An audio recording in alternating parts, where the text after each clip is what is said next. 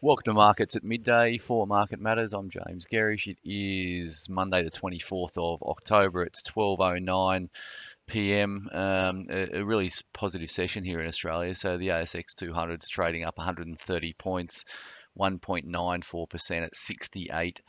06 uh, futures this morning were up 95 points, but we've um, built on those gains. US futures have actually rallied throughout our time zone. They're up.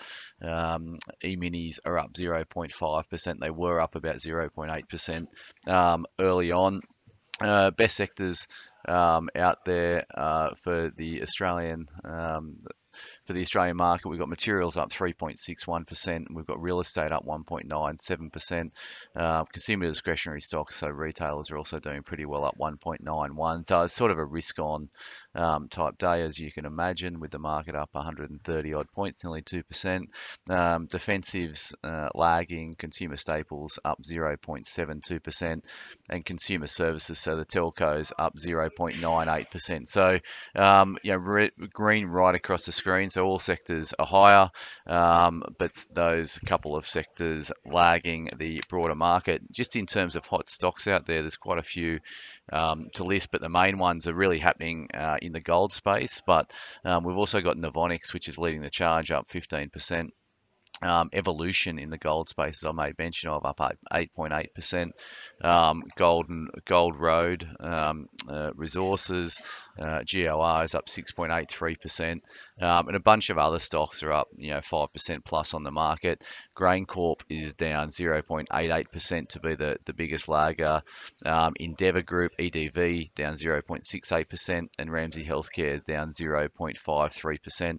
Oz Minerals is actually down a bit as well today, so 0.5%. It's bucking the um, uh, the broader strength across the resource space. So you've got materials up 3.5%, but Oz Minerals is down 0.5% on the back of a quarterly production report. So essentially, they're having very similar um, uh, type issues as some of these other miners. So they've guided to uh, costs up for the quarter uh, and gold production down. So costs are up 13%. Um, and gold down 4%, but copper is on track um, to meet original guidance. So this is a um, thematic that we've seen right across the mining space, particularly in some of the um, gold stocks. In the more, you know, last week we saw some significant increases in costs and um, you know pressure in terms of production numbers. The BHP bid for Oz Minerals is obviously the biggest game in town for that stock at the moment. So they went to lengths to discuss sort of the corporate appeal uh, in in Oz at their update today. So Oz is trading at twenty five dollars twenty nine. It was did get to a low of twenty four sixty seven.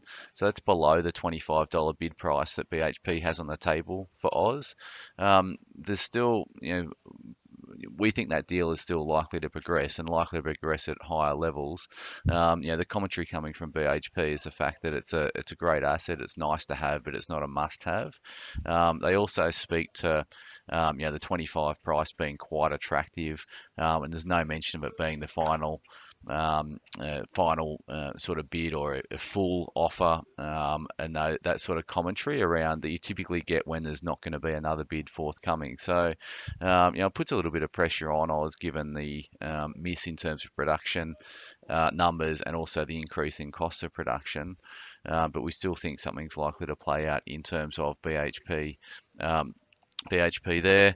Um, Aussie Broadband is another stock that's caught my eye today. So it's trading, ABB is trading up nearly 6%.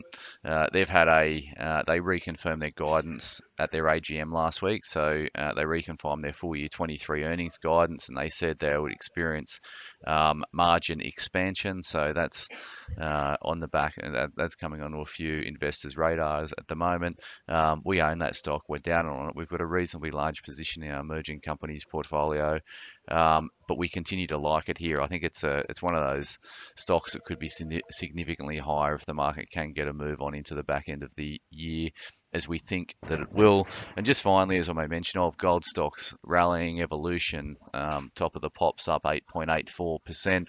Um, gold prices uh, rallied on Friday's uh, session.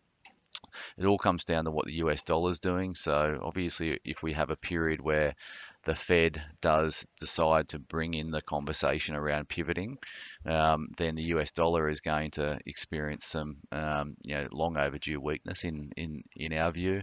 Um, bond yields are going to at least consolidate this current advance that they've had, and that's bullish for gold. So the biggest impediment to gold prices in the last um, yeah, pretty much last 12 months or so has been the rise of the US dollar. So any semblance of topping in the US dollar, I'll note that the the um, the range for October so far, the US dollar has pushed uh, the, the range has been inside the range of the prior month.